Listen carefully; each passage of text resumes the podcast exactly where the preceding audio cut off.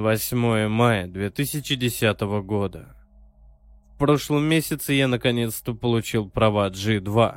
В Онтарио эти права позволяют ездить одному или перевозить пассажиров только после шести месяцев практики.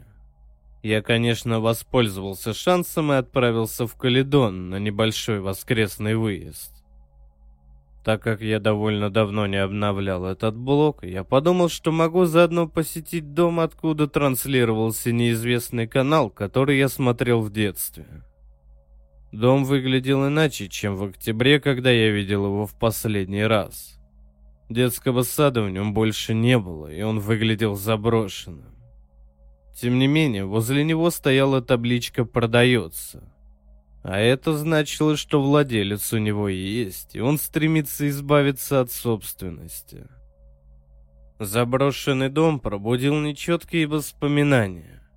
В основном о том дне, когда отец привез меня познакомиться с мистером Медведем. Снова накатило ощущение, что я во сне. Что случилось с детьми, пока они были в этом доме? По ступеням я поднялся к входной двери и заглянул в окно. Внутри я смог разглядеть практически пустой холл, в дальнем конце которого лежало несколько коробок. В том же конце справа была открыта дверь. Слева было две двери, предположительно ведущих в комнаты. Это все, что можно было рассмотреть через внешнее окно. Я задумался о том, где мог бы быть вход в подвал, если тот не забаррикадирован. Я обошел дом и нашел ответ на свои вопросы. Две деревянные двери, практически лежащие горизонтально, были закрыты на замок. Это должен был быть вход в подвал. Не особо желая прогуливаться тут и дальше, вы себе не представляете, что творилось в это время в моей голове. Я ушел оттуда. За домом было поле. Поле простиралось до дремучего леса, который в свою очередь закрывал горизонт. Я задумался, а не тот ли это лес, где были найдены тела детей? Я подумал про себя. К черту! И направился через поле к лесу. Лес был подозрительно тихим. Можно было расслышать дятла, который стучал по дереву где-то в отдалении. Я осторожно углубился в лес, не особо заботясь о том, что понятия не имел, куда иду. Не знаю, как объяснить это, но у меня было ощущение, что я что-то должен найти. Я прошел в более редкую часть леса, заметил несколько домиков в отдалении. Мысль о том, что один из этих домиков когда-то принадлежал Энтони, всплыла в моей памяти. Я пришел на небольшую полянку, на которой лежало три бревна вокруг черной выгоревшей области, демонстрирующей, что здесь довольно часто разжигают огонь. «Эй, убирайся к черту с нашей базы!» У меня почти случился инфаркт от этих слов. Я повернулся налево и увидел две фигуры в черном, которые бежали в мою сторону. Первым порывом было бежать, но когда они приблизились, я понял, что это подростки лет 13-14, возможно, даже 12. По мере приближения они смогли оценить и мои габариты. Мой рост метр восемьдесят три. Самый рослый из них был мне до плеча. «Мы сказали, убирайся к черту!» Неуверенно сказал тот, что повыше, на котором была надета майка с изображением участников группы Slipknot. Я пожал плечами, не двигаясь с места. Тот, что пониже, на котором была надета майка с группой Металлика, вдруг выхватил нож-бабочку и направил его в мою сторону. «Нет, ты не захочешь этого», произнес я глубоким, серьезным тоном, пытаясь быть похожим на злодея настолько, насколько это вообще возможно. Я вытащил из кармана телефон. Парни переглянулись. Тот, что с металликой, убрал нож. «Послушай, чувак, нам не нравится, когда посторонние забираются на нашу базу, так что, может, ты просто уйдешь?» Сказал второй, очевидно, просто испугавшись. В лесу мне все равно нечего было делать, так что я просто бросил. Ладно. И повернулся, чтобы уйти, как вдруг понял, какую возможность упускаю. Никто из вас не слышал о парне, который убил группу детей в этих лесах. Лет 13 назад. Парни переглянулись в замешательстве, а потом парень в майке с металликой ответил. «Да, все знают об этом парне». Он говорил со мной как с идиотом. Второй парень продолжил. Он до сих пор живет здесь, в канализации. Друг моего старшего брата однажды сказал мне, что видел его в костюме медведя. Он ходил по лесу ночью. Чутье подсказывало мне, что это, скорее всего, вранье, и владелец Каледон Локал 21, скорее всего, давно покинул эти места, оставшись исключительно как элемент фольклора небольшого изолированного общества. И все же, таинственное и неизвестное всегда разжигает интерес. И где же эта канализация? Я спросил чисто из интереса, так как в историю парня не поверил ни на грамм. Парень в майке с металликой пялился на меня несколько мгновений. В его глазах, полных раздражения, стал появляться интерес. «Ты ведь не отсюда, не так ли? Почему ты вообще сюда приехал?» Стоит признать, я был несколько обескуражен этим вопросом, но я решил, что могу объяснить, зачем я здесь, на случай, если люди не так поймут мои намерения. Я рассказал парням о своем опыте общения с владельцем 21 канала и о самом канале, и о том, что ищу своего рода завершение. Насчет этого, правда, я был не особо уверен. Парни, казалось, были знакомы с каналом, что я понял по их переглядываниям и улыбкам, когда говорил об этом. Казалось, они стали понимать меня лучше, а еще дали точные инструкции, как пройти к упомянутой канализации. Вскоре после этого я решил вернуться к дому тем же путем, что и пришел, и оставил ребят на их базе. Вам, наверное, интересно, почему я не описал инструкции, которые дали мне парни?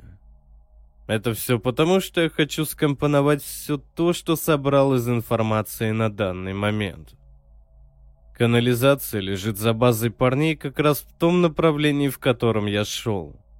Канализация заканчивается у маленькой речки, куда вытекает поступающая вода. Рядом есть небольшая детская площадка, но и редко кто пользуется. Мужчина предположительно живет в большой трубе, из которой вытекает дождевая вода. Люди всегда видели его или только в маске медведя, или в полном костюме и маске. Примечание. Я не верю в то, что это правда. Скорее всего, просто легенда, выдуманная жителями города. История не кажется правдоподобной.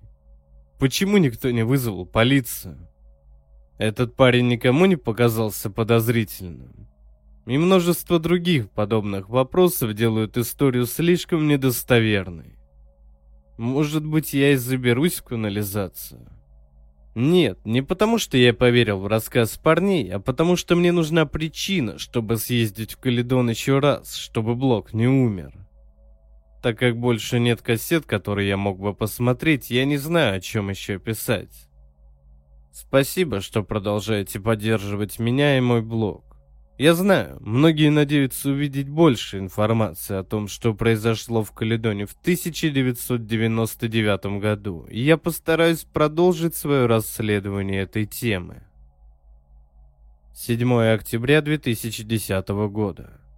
С последней записи прошло уже почти пять месяцев.